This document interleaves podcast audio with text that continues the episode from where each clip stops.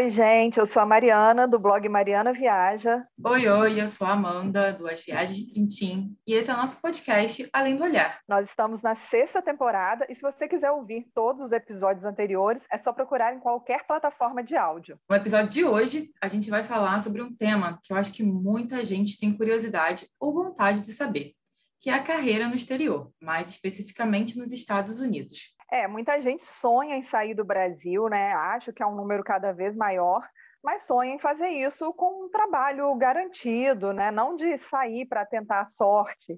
É, embora muita gente também faça isso, mas acho que uma vontade de, de buscar uma oportunidade profissional para poder atuar fora do país. E quem vai falar com a gente hoje sobre esse tema é a Thaís May, do Instagram, arroba Thaís Carreira EUA. Quase que não sai, mas saiu.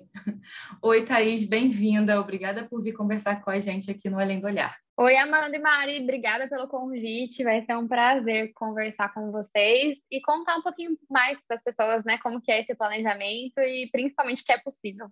Ai, obrigada, Thaís. A gente que agradece sua participação. E para começar, eu queria que você se apresentasse, assim, falasse um pouquinho desse trabalho, o que você faz, há quanto tempo, como é que funciona. Então vamos começar do começo, como eu gosto de falar. Faz sete anos já que eu moro aqui nos Estados Unidos, seis anos em Boston, um ano em Nova York. E eu trabalho com, como mentora de carreira para brasileiros nos Estados Unidos faz dois anos oficialmente. Mas por que, que eu falo oficialmente? Porque acabou que eu já fazia esse trabalho antes, entre amigos, comigo mesma, com meu marido, e ainda não era consciente de que podia ser uma profissão, não era consciente de que eu podia ajudar outras pessoas. E dois anos atrás, com a pandemia, claro, foi quando é, veio consciente de que eu podia fazer esse trabalho de mentoria de carreira. Então, eu cheguei aqui nos Estados Unidos como au pair, na verdade. Eu não, eu não vim a trabalho, eu vim por um intercâmbio. O meu marido, que na época era meu namorado, ele veio para cá depois de alguns meses que eu já estava aqui estudando inglês, para estudar inglês também e conhecer a área dele, que a área de mecânica. Então, ele já veio com um olhar profissional. Eu não, eu estava aqui realmente a passeio para estudar inglês e ir embora. E ele descobriu que era uma área bem bacana para ele, que tinha oportunidades, e ele acabou recebendo uma proposta de trabalho. Falaram para ele: olha, você pode começar a procurar, mesmo sem ter o visto de trabalho, mesmo sem saber como funciona, porque se alguém que tiver interesse por você, né, você vai conseguir a oportunidade, e assim foi. Então, eu falo que a nossa história é um pouco fora da curva, porque a gente não se planejou é, no Brasil, né, para vir a trabalho, mas por que não ter essa oportunidade, né? Agora que a gente tem o conhecimento, e a gente não está falando de tanto tempo atrás, né? A gente está falando de sete anos atrás, apenas. Parece que eu estou falando da Idade das Cavernas, né? Que a gente chegou aqui em 1980, mas não, a gente chegou aqui em 2015 e não se tinha informação sobre isso. Para a gente também foi bem complicado quando ele recebeu essa proposta.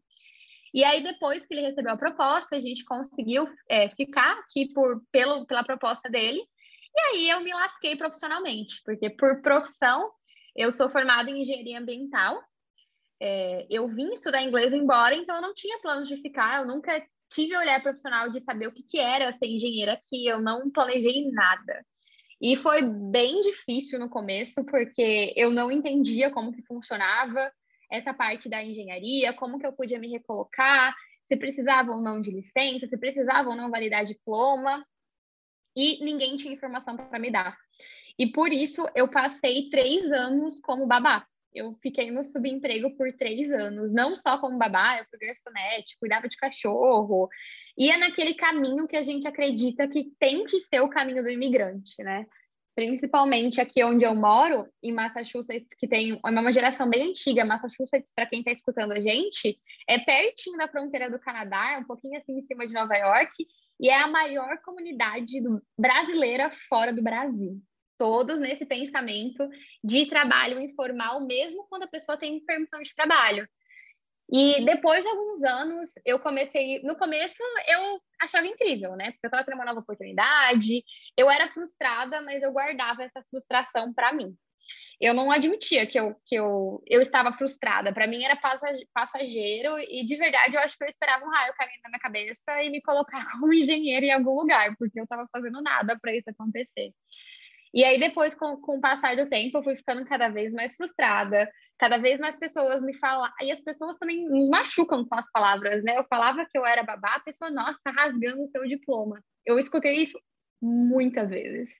Então, quando eu estava um pouco mais conformada, eu acho que eu recebi uma dessas perguntas, uma desse, um desses comentários maldosos, e acabava que a frustração vinha tudo de novo. E aí, depois de três anos, eu acabei ficando desempregada, eu era babá, mas de uma família holandesa, e a família foi embora. E quando eu estava de novo procurando por outra família, foi onde meu marido falou: não. Falou, yeah, vamos lá, a gente vai ficar aqui, a gente vai morar aqui. Você vai ser babá o resto da vida? Você está feliz com isso? Porque não tem carreira, não tem benefício, não tem nada. E eu estou vendo que você não está feliz. Então, por que você não aproveita esse momento e tenta entrar no mercado de trabalho? E assim, a, a conversa em si foi linda e maravilhosa, né, para quem está escutando, mas foi um pânico que eu senti dentro de mim, porque eu falei: pronto, lá vamos nós para o desconhecido de novo. E foi quando eu falei: não, eu vou. É, eu parei para pensar como o, os Estados Unidos é muito internacional, né, é um país formado por imigrantes. E eu não via as outras nacionalidades trabalhando em trabalhos de subemprego. Eu não via as outras nacionalidades trabalhando em trabalho informais, eu sempre vi eles nas empresas. E eu falei, por quê? Que o brasileiro também tem que ficar né, no trabalho informal. E fui começar a pesquisar com os americanos. Eu falei, então como é que faz? Já que eu quero entrar no mercado de trabalho, eu sou engenheiro, o que eu posso fazer? E foi aí que uma família americana, foi assim, a minha primeira luz, falou que ia ser incrível se eu fosse secretária executiva. E eu achei horrível.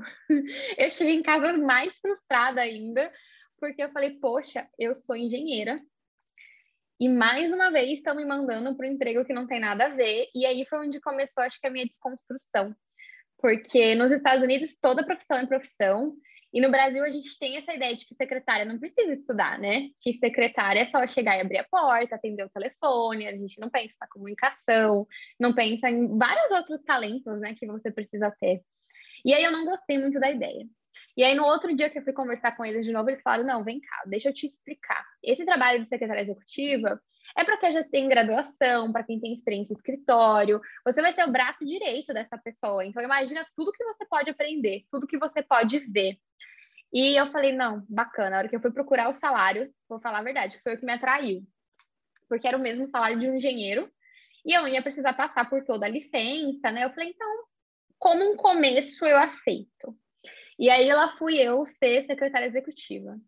Mas não foi assim, eu tive essa grande ideia, né? E no outro dia eu era secretária executiva. Demorou é, três meses para eu conseguir me inserir no mercado americano. Então, foi aonde eu tive que aprender o processo seletivo americano, e é por isso que eu estou contando uma parte, essa parte da minha história também, porque eu tive que aprender na raça. Não tinha ninguém para me ensinar, não tinha ninguém para me apoiar, não tinha brasileiros que tinham essa informação também. Hoje eu, eu, vejo que não é só porque eles não queriam me passar, mas eles não tinham essa informação. Era um caminho muito novo, assim, que eu estava tentando trilhar.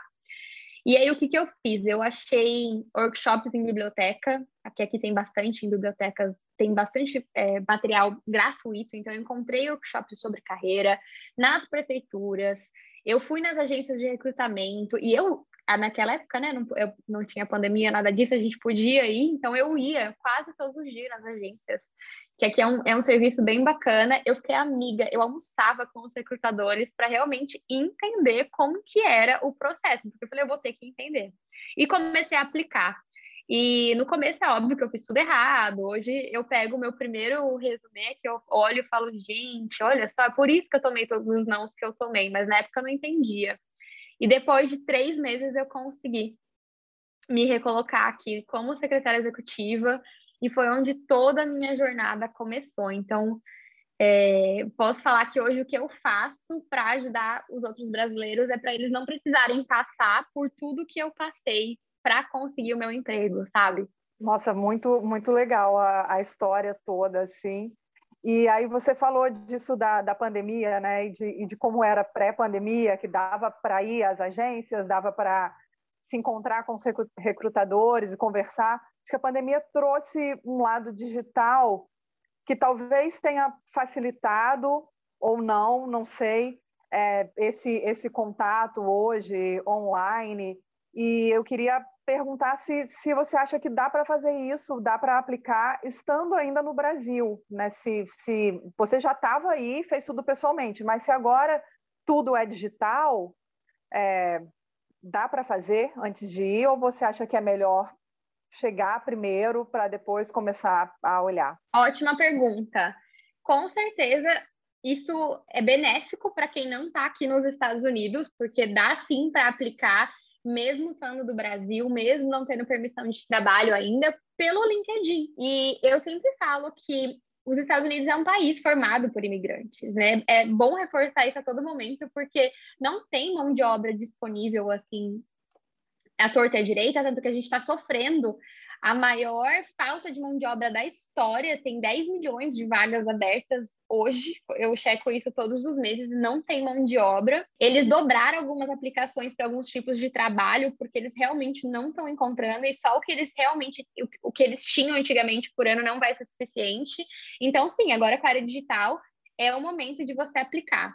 O LinkedIn é uma plataforma americana, é muito forte aqui, e eu sempre falo que não tem custo nenhum.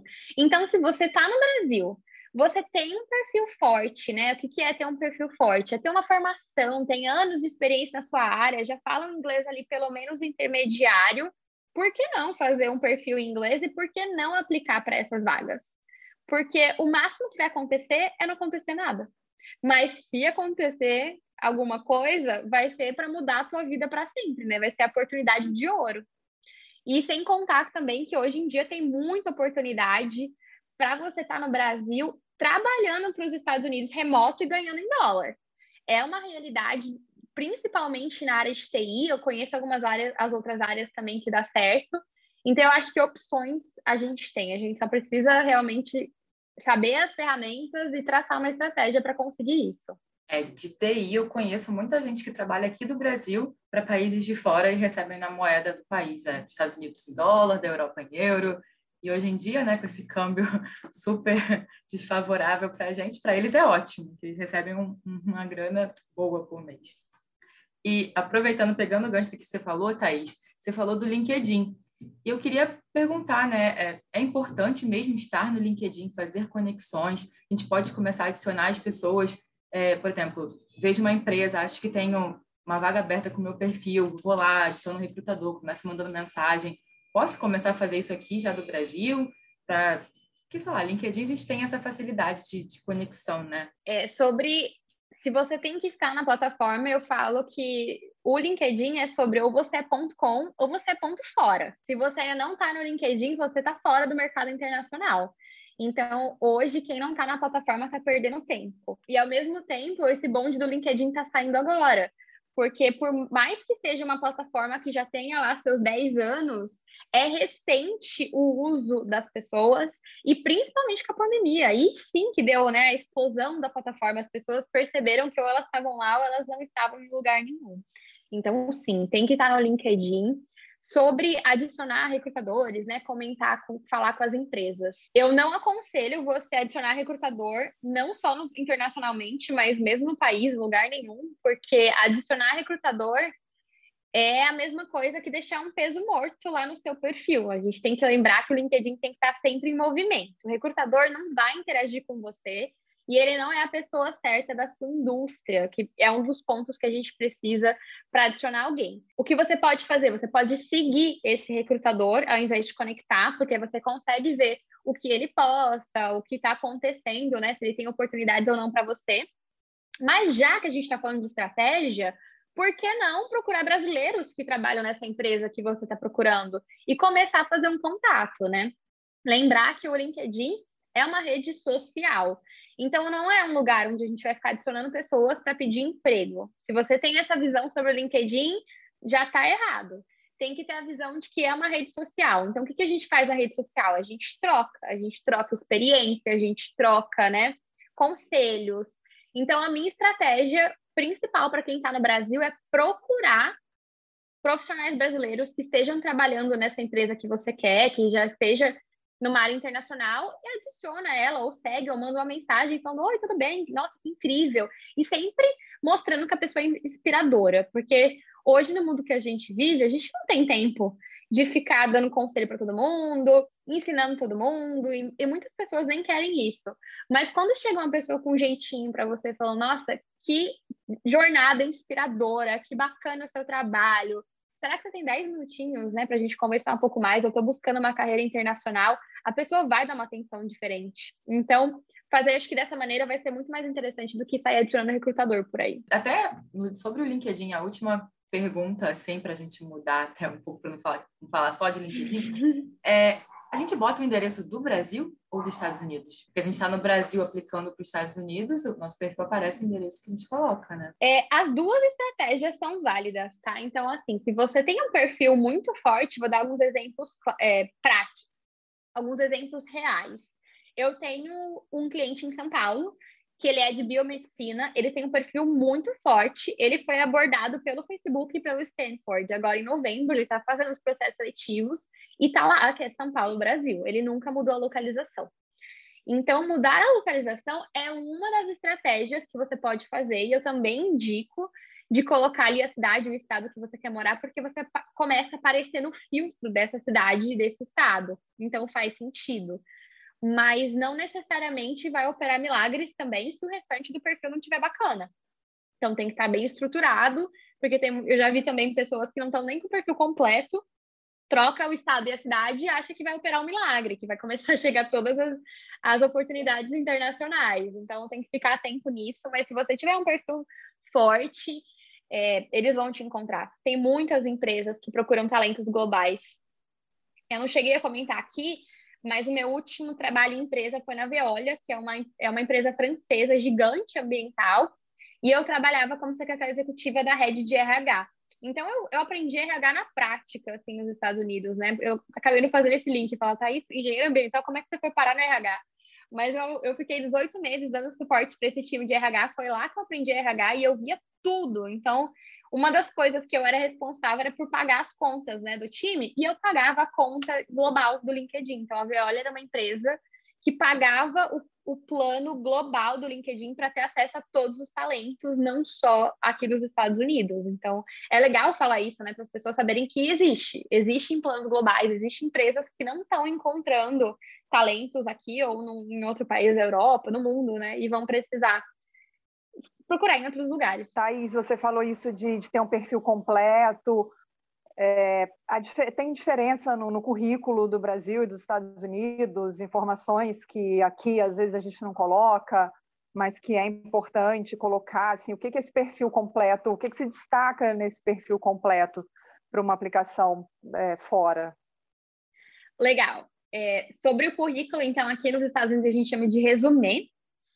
E não vai nenhuma informação pessoal. É isso que eu acho mais incrível, foi a assim, o que mais me chamou a atenção e o que eu mais errei no começo. Então, não vai data de nascimento, não vai idade, não vai estado civil como solteira, casado, não vai status migratório, não vai endereço completo.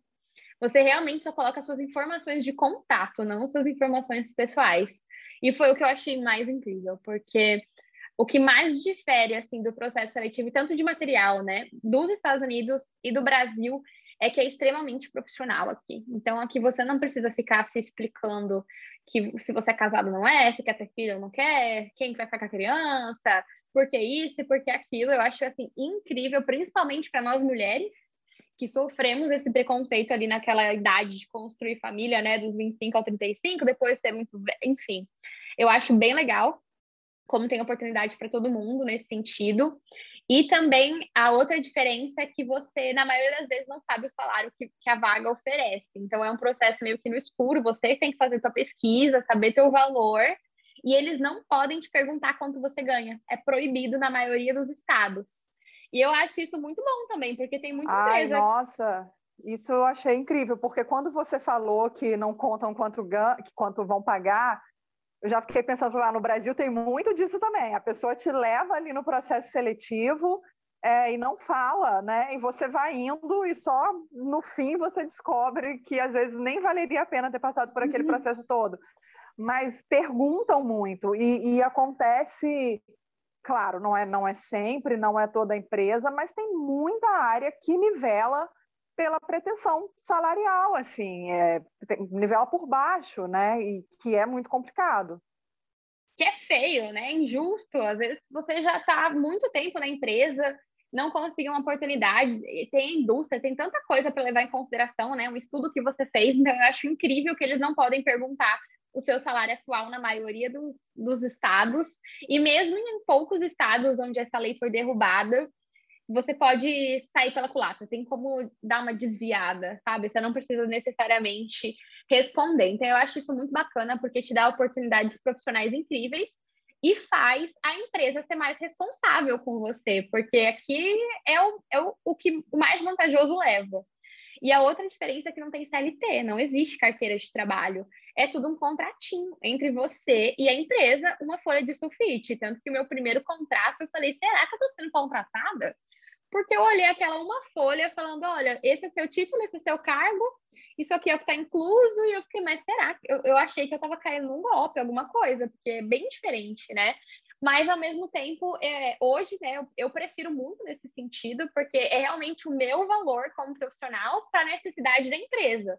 A gente não fica levando em, em, consideração todos os profissionais do país, do mundo inteiro, sabe? Então, eu acho isso bem legal. Então, é como se fosse é... um PJ, só te cortando? Sim, é como se fosse um PJ, porque você não tem carteira de trabalho, né? Então, você é o seu número, o seu social, que é o CPF aqui dos Estados Unidos, e aí você coloca lá e você negocia tudo, não só o seu salário. É outra parte que eu acho muito sensacional. É, e voltando, vamos falar sobre o processo seletivo. Por exemplo, eu quero aplicar para uma vaga nos Estados Unidos. E aí eu vejo lá que eu tenho match com algumas características que eles pedem, mas como que eu posso colocar que eu sou uma boa candidata para aquela vaga? Apesar de não ter carreira nos Estados Unidos e tudo mais, tenho toda a minha construção de carreira aqui no Brasil, mas quero aplicar para essa vaga nos Estados Unidos. Como dizer que eu sou boa para eles? Mostrando resultado. Americano gosta de resultado. Tem muita gente que já chega falando: ah, eu não estou ainda nos Estados Unidos. Não, você não tem que chegar se explicando, você tem que chegar mostrando os seus resultados. Então, sempre ter resultados na descrição do seu resumê, sempre resultados no seu LinkedIn também. Americano é tarado por número, eles querem número eles não conseguem ver o resultado ali entre as entrelinhas. Então, sempre quantificar os resultados o máximo que você puder e mostrar que você teve ascensão de carreira, mostrar que você desenvolveu, se desenvolveu ou desenvolveu a área de algum jeito. E eu gosto muito de falar que quando eu falo isso, muita gente já fica apavorada, fica desanimada, fala, Ih, não é para mim, né? Mas não precisa inventar roda. Eles não estão esperando o rockstar, de meu Deus, eu, tive, eu mudei o meu departamento inteiro, eu salvei um milhão de dólares por ano. Não, eles estão querendo alguma ascensão, algum resultado, para ver que você não estava ali na inércia. Então, muitas vezes a gente acha que tem que ser um resultado incrível, avassalador, tem que fazer uau, mas não. É realmente mostrar o que você fazia de um jeito estratégico, né? De um jeito que eu olhe e entenda é uma coisa que eu gosto de até brincar, que o brasileiro coloca assim, ó, no, no currículo. Internet ou contas a pagar. E o americano olha e fala, tá, contas a pagar. Não entende nada, é muito genérico. Exatamente. O que, que tem a contas a pagar? Você, você supervisiona? É você que paga a conta? Você que recebe? Então a gente não tem essa objetividade na hora de falar do nosso trabalho, mas não ensinaram a gente. Eles são ensinados, né, a desenvolver certinho. Então eu tenho que olhar e falar, olha, eu fazia todo o gerenciamento de contas a pagar do departamento e o valor total por ano era X. É assim que eles vão colocar, enquanto o brasileiro coloca contas a pagar. E no então caso então, de quem tem de quem tem uma experiência já nos Estados Unidos, como você tinha, mas em áreas que não são a área da formação, como babá, como funcionário de lanchonete, como que essas experiências podem somar também assim nessa busca por uma outra colocação? Legal. Tem sempre que colocar Primeiro que eu falo que tudo que a gente fez, tudo que a gente sabe, dá para ser contado de um jeito diferente. Então, é ser estratégico do jeito que eles são. Não sei se vocês já viram um meme que é super famoso, que fala assim, como o brasileiro fala que trabalha no McDonald's. Aí o brasileiro tá, tá escrito assim em português. Eu vendo lanches no McDonald's.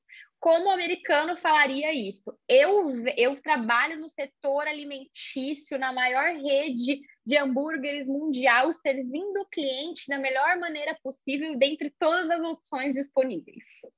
Então, desse jeito que a gente vai colocar os trabalhos informais também. Então, quando eu era babá, eu não colocava lá, ah, cuidei da criança, dei comida para a criança, ajudei a criança no banheiro. Não, eu colocava trabalho estratégico com os pais para o desenvolvimento da criança, comunicação, trabalho em time com os professores, amigos, é, manuseio, manuseio do calendário e de viagens, de, cuidava de todas as atividades da família. Você vai colocar de um jeito estratégico e sempre lembrando que o seu resumê, o seu LinkedIn, ele é, é para o seu futuro, ele não é para o seu passado. Então, assim, o que, que eu quero? Eu quero, quero trabalhar numa área administrativa, eu vou puxar a sardinha para administração, vou mostrar o que, que tinha de administração nesse trabalho informal. Vou mostrar o que tinha de marketing nesse trabalho informal.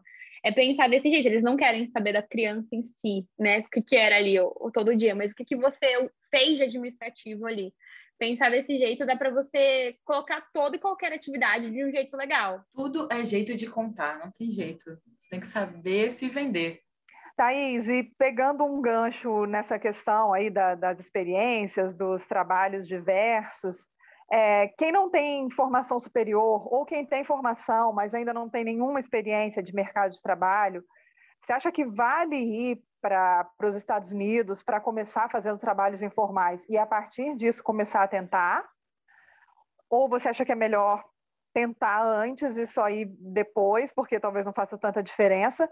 E para quem já tem é, formação e experiência, se aplicar sempre para a vaga no mesmo nível de senioridade ou não? Ou por ser de um outro país, isso muda? Vou começar respondendo o nível de senioridade, porque a outra pergunta é polêmica, eu, eu já respondo também.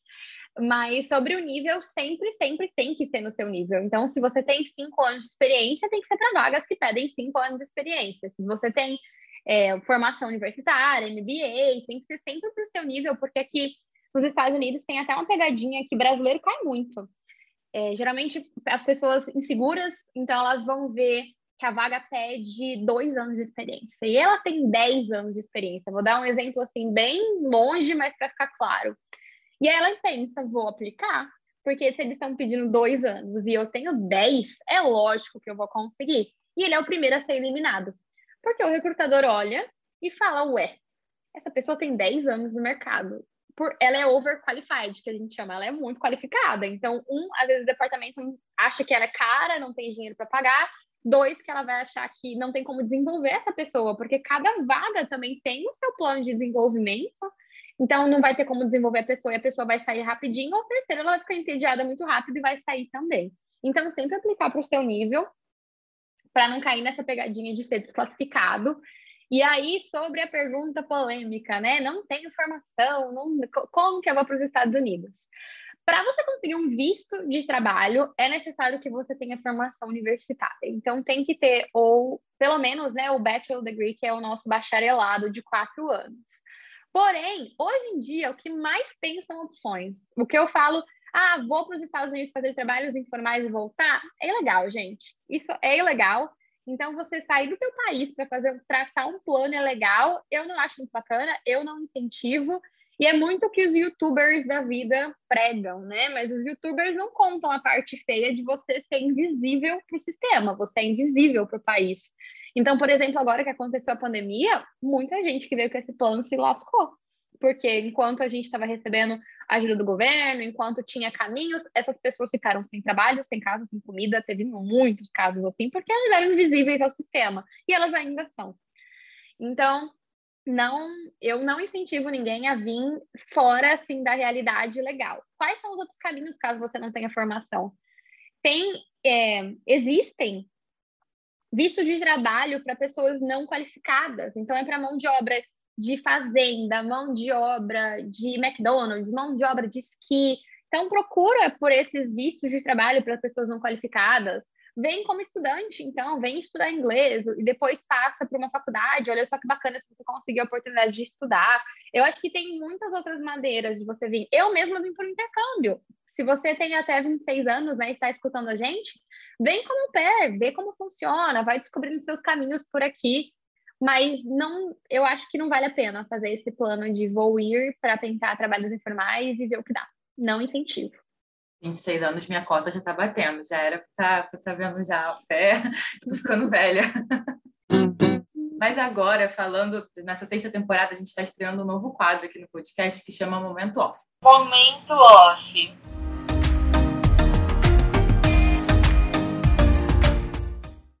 É o quadro que o nosso convidado indica filme, livro, série, algum conteúdo que inspire e que esteja relacionado com o tema aqui do, do episódio. Thaís, o que, que você fala para gente? Quais são as suas indicações? Eu acho que tem dois livros que todo mundo que quer trabalhar nos Estados Unidos tinha que ler para entender a mentalidade americana. O primeiro deles é Como o Jeito Amazon de Ser Entrevistado. É muito bacana, porque mostra exatamente como que é o processo seletivo nos Estados Unidos. Eu e tenho esse outro... livro no meu Kindle há séculos, ainda não li, mas ele está aqui no Kindle. Ele é muito legal. E o outro, eu não sei se ele tem em português, eu acho que tem, mas chama The Spoken, The Spoken Rules, do Gore Kennedy. Ele é muito bacana também, porque ele, ele é, né, a tradução seria as regras não faladas, mas ele fala sobre as regras não faladas de se apresentar para uma pessoa, de ser interessante, de ser intencional é muito legal como esse livro. Foi esse livro que me abriu a cabeça, assim, de como que eu tinha que organizar as minhas informações de um jeito americano. É muito bom. Eu acho que o que a gente aprendeu aqui nesse episódio hoje é como se vender para ser atrativo para uma empresa americana. Porque tudo, como a gente falou, é o jeito de você falar, como você se posiciona, é como você mostra para eles que você é tão qualificado quanto o americano ou mais ou mais, gosto muito dessa palavra, ou mais, porque o pessoal coloca americano num, num, pedestal que não devia nem existir. Eles não são assim os deuses, né? Eles, eles aconteceram de ser a maior potência mundial, mas não significa que eles são os mais trabalhadores, os mais inteligentes e que eles detêm tudo de talento. Eles têm dinheiro, é diferente. Eles são um país que tem dinheiro e com isso eles podem fazer muitas coisas e ter muitas pessoas, inclusive os talentos globais porque se, acho que todos os imigrantes fossem embora, quero ver eles levar o país nas costas. Não ia dar certo. Ai, verdade. Pura verdade, Thaís. Acho que fechou com chave de ouro com essa última colocação. Quero te agradecer. Foi ótimo. Acho que para quem tem esse sonho, para quem tem essa vontade, essas informações todas vão ajudar bastante. E eu queria te pedir para deixar suas redes, onde é que as pessoas te encontram, para quem quiser acompanhar mais o seu trabalho, falar diretamente com você, né? Enfim. Imagina, obrigada a vocês. Eu acho que é muito importante a gente fazer os brasileiros entenderem que é possível, né? Hoje em dia, a gente conhece, sempre tem uma pessoa na nossa roda que foi para os Estados Unidos. Antigamente não era assim tão perto. Era o amigo do amigo do amigo do amigo. Hoje em dia são pessoas do nosso círculo que sabe que foram estudar nos Estados Unidos ou foram trabalhar nos Estados Unidos em algum lugar do mundo, né? Então acho que está cada vez mais possível. E para me encontrar, o principal, a minha principal rede é o Instagram, então é arroba. E lá tem um link com o meu canal do YouTube, com o meu LinkedIn para você se conectar comigo tem todo o meu material, os meus serviços também, como que eu posso te ajudar, você estando no Brasil, se você quiser já ter essa oportunidade. Eu sou bem sensata assim com quem eu posso ajudar ou não. A gente, eu sei que o mercado americano compra, então tem algumas profissões que são mais difíceis, tem profissões que eles estão assim com as portas abertas. Mas eu acho que tem que tentar, né? Tem que dar o, o primeiro passo de tentar ficar com o material pronto. E eu queria falar um número bem bacana para o pessoal que acabou de passar na minha cabeça é que 18% da mão de obra nos Estados Unidos é latina. Então, é um número muito alto, gente. Quase um quinto da mão de obra dos Estados Unidos legalizada é latina. Então, imagina no mundo inteiro. Acho que é um número bem bacana para gente, a gente sonhar, né? Faz a gente sonhar. É, pode ser a gente integrando esse número daqui a pouco. Então, muito obrigada, Thaís. Adorei o papo. Vou botar todas as dicas em prática. Espero que vocês que ouviram também coloquem em prática. Daqui a 15 dias a gente volta com mais um episódio aqui no Além do Olhar. E é isso. Muito obrigada. Até a próxima. Até a próxima, gente. Tchau.